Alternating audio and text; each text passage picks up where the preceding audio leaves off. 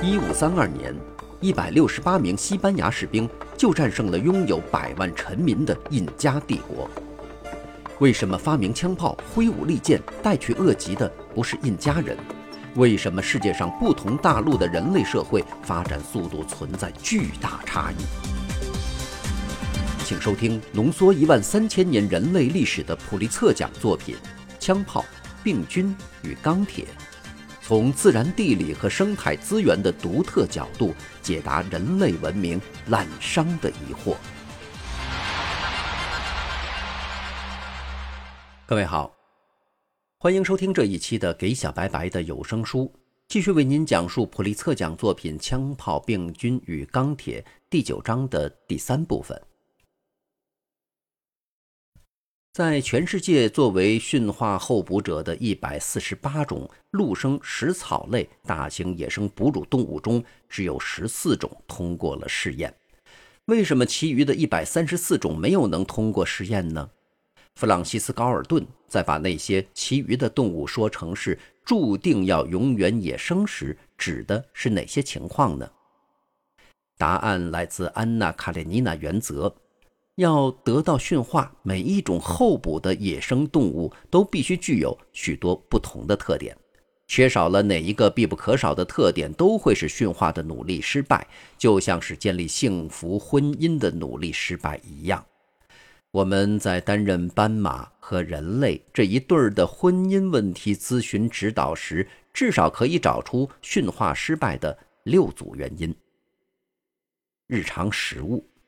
每一次某种动物在吃某种植物或另一种动物时，食物的生物量转换为取食者生物量的效率远远低于100%，通常只有10%左右。就是说，要花费1万磅左右的玉米才能喂养出一头1000磅重的牛。如果你想要养一只1000磅重的食肉动物，你就得用1万磅重的食草动物来喂它，而这个1万磅重的食草动物又需要10万磅的玉米来饲养。即使在食草动物和杂食动物中，也有许多像树袋熊这样的动物在偏爱植物方面过分挑剔，要想成为饲养场里的牲畜，实在不敢恭维。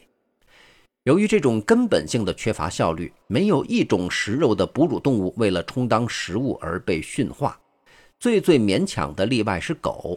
狗本来是被驯化用来看门和打猎的伙伴，但不同品种的狗被培育出来。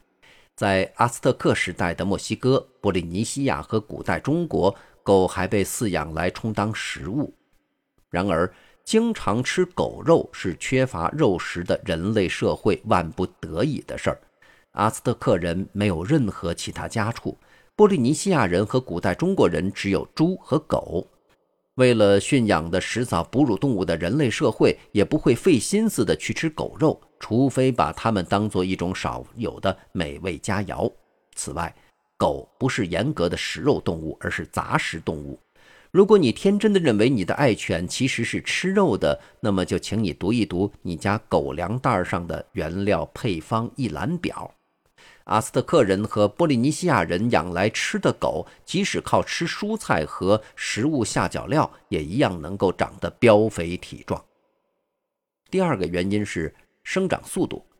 为了值得饲养，驯化动物也必须生长迅速。这个要求把大猩猩和大象就给排除了，虽然它们都吃素，绝对不挑食，肉也多。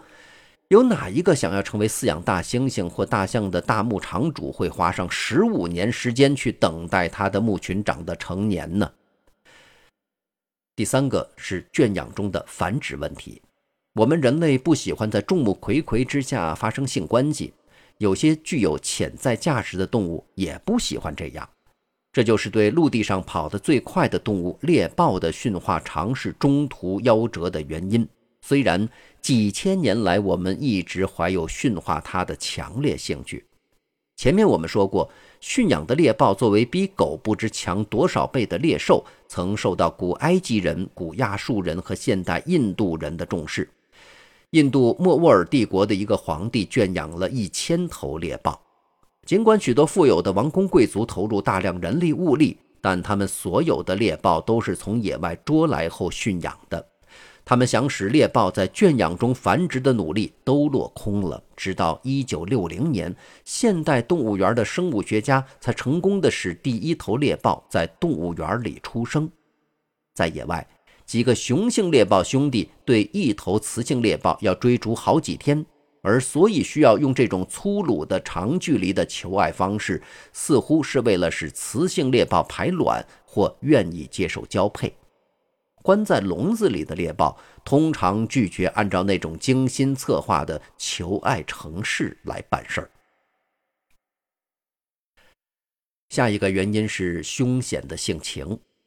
当然，几乎任何一种体型够大的哺乳动物都能杀人，猪、马、骆驼和牛都杀死过人。然而，有些大型动物性情还要凶险得多，比其他动物也危险得多。一个明显的例子是灰熊，熊肉是昂贵的美食，灰熊体重可达1700磅，它们主要吃素，素食的范围很广，它们靠吃人的食物下脚料而茁壮成长，它们长的速度也比较快。如果灰熊能在圈养中表现良好，它们会成为绝妙的产肉动物。日本的阿伊努人做过试验，习惯上把饲养灰熊的幼崽作为一种宗教仪式的一部分。然而，由于可以理解的原因，阿伊努人觉得还是小心为妙，在灰熊的幼崽长到1岁大时便把它们杀来吃掉。较长时间的饲养灰熊可能是一种自杀行为。另一种本来合适但由于同样明显的原因而被自己取消了驯化候补资格的动物是非洲野牛。它很快就能长到1吨重，它过着群居生活。野牛群中具有完善的优势等级，这是它的特点。关于这个特点的好处，我们将在以后讨论。但非洲野牛被认为是非洲最危险、脾气最难预料的大型哺乳动物。任何一个蠢到想去驯化非洲野牛的人，要么因此而送命，要么不得不在它长得太大、太凶险之前把它杀死。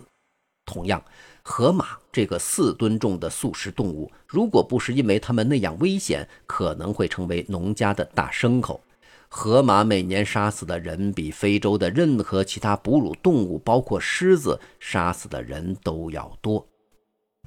非洲4种斑马的情况甚至更糟，驯化它们的努力已经到了让它们拉车的地步。可惜的是，斑马长大后变得难以对付。斑马有咬了人不松口的讨厌习惯，它们因此而咬伤的美国动物园饲养员甚至比老虎咬伤的还多。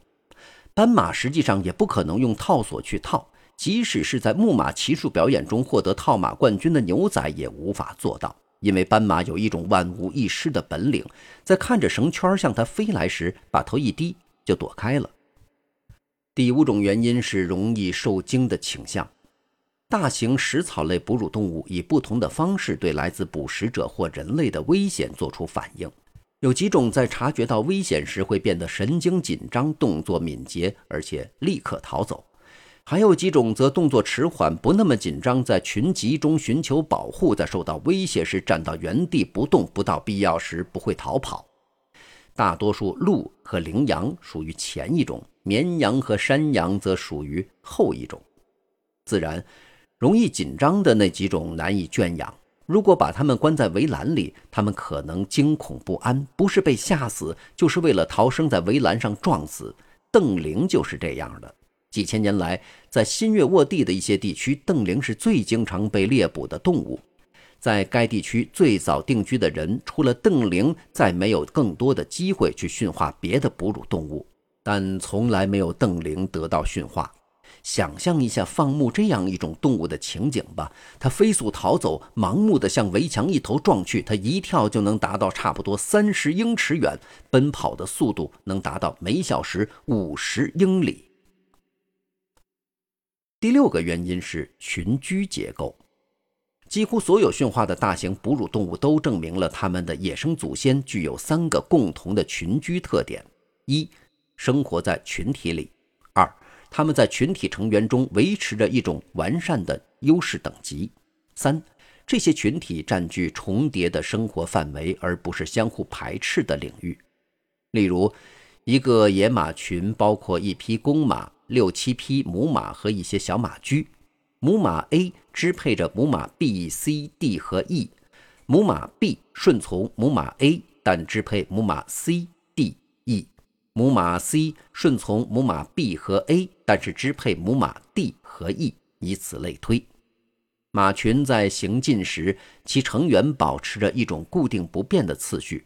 公马殿后，级别最高的母马居前，后面跟随着它的小马驹，次序按年龄排列，最小的在最前面，其他母马按级别排列，每匹母马后面跟随着它的按年龄排列的小马驹。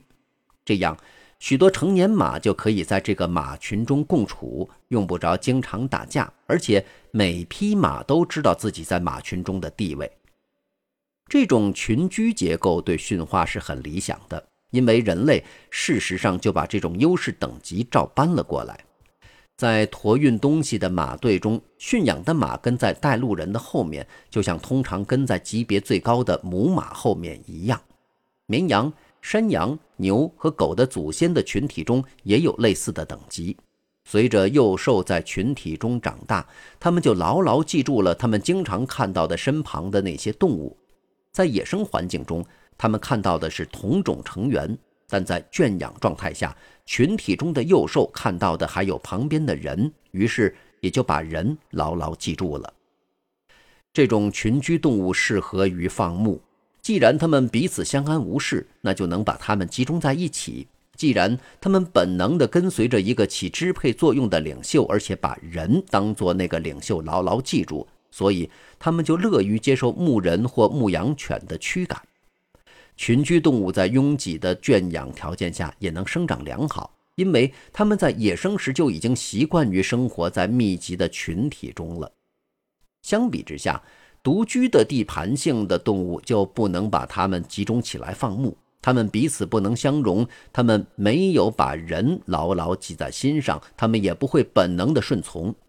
谁见过一群猫跟在一个人的后面，或者让一个人把它们集中起来照管呢？每一个喜欢猫的人都知道，猫不像狗那样对人出于本能的顺从。猫和雪貂是唯一的得到驯化的地盘性的哺乳动物，我们驯化它们的目的不是为了把它们当作肉食来源而大群的放牧，而是把它们当成独居的猎兽或宠物来饲养。虽然大多数独居的地盘性动物因此而未能得到驯化，但不能反过来说大多数群居的动物都能得到驯化。下面的另外几个原因中，只要有一个，它们中的大多数就不能驯化。首先，有许多动物的群体并不拥有重叠的生活范围，而是保持排斥其他群体的独占领域。把这两群动物圈养在一起，那就如同把两个独居的雄性动物圈养在一起，是同样不可能的。其次，有许多动物在一年的部分时间里是群居的，到了交配季节就变成了地盘性的，这时它们见面就争斗，彼此不能相容。大多数的鹿和羚羊都是如此，这也是所有群居的羚羊不适合驯化的主要因素之一。虽然人们对非洲羚羊的第一个联想是沿地平线密密麻麻的羊群，但事实上这些羊群中的雄性羚羊在交配期间都划分了地盘，彼此凶猛的争斗。因此这些羚羊不能像绵羊、山羊或牛那样圈养在拥挤的围栏里。争夺地盘的行为加上性情凶猛和生长缓慢，同样使犀牛不能成为农家场院里的牲口。最后，许多群居动物，再一次包括大多数鹿和羚羊，并没有界限分明的优势等级，因此在本能上并没有准备把任何占支配地位的领袖牢记在心，因而也不会把人记在心上。现在让我们再回到本章开始时提出的那个问题。从一开始，动物驯化的最令人困惑的特征之一是那种表面上的随意性。有些动物驯化了，但是它们的近亲没有得到驯化。除少数几种外，所有可以用作驯化候补者的动物都被安纳卡列尼娜原则排除了。人类同大多数动物缔结了一种不幸的婚姻，这是由于许多可能的原因中的一个或多个造成的。动物的日常食物、生长速度、交配习惯、性情、容易受精的倾向以及群居组织的几个不同的特点。只有很少一部分野生哺乳动物由于在上述所有这些方面都能协调一致，而最终得以和人类结成美满的婚姻。欧亚大陆的民族碰巧比其他大陆的民族继承了多得多的可驯化的大型野生的哺乳类食草动物，这一结果及其为欧亚大陆社会带来的全部利益来自哺乳动物地理学、历史和生物学这三个基本事实。首先，欧亚大陆由于其广大面积和生态的多样性，一开始就拥有了最多的可供驯化的候补动物。其次，澳大利亚和美洲而不是欧亚大陆或非洲在更新世晚期动物灭绝的大规模浪潮中失去了他们大多数可供驯化的候补动物，这可能是因为前两个大陆的哺乳动物不幸首先突然接触到人类，而且这时已经是人类进化史的后期阶段，人类的狩猎技巧得到高度发展。最后，证明适合驯化的幸存的候补动物在欧亚大陆要多于其他大陆。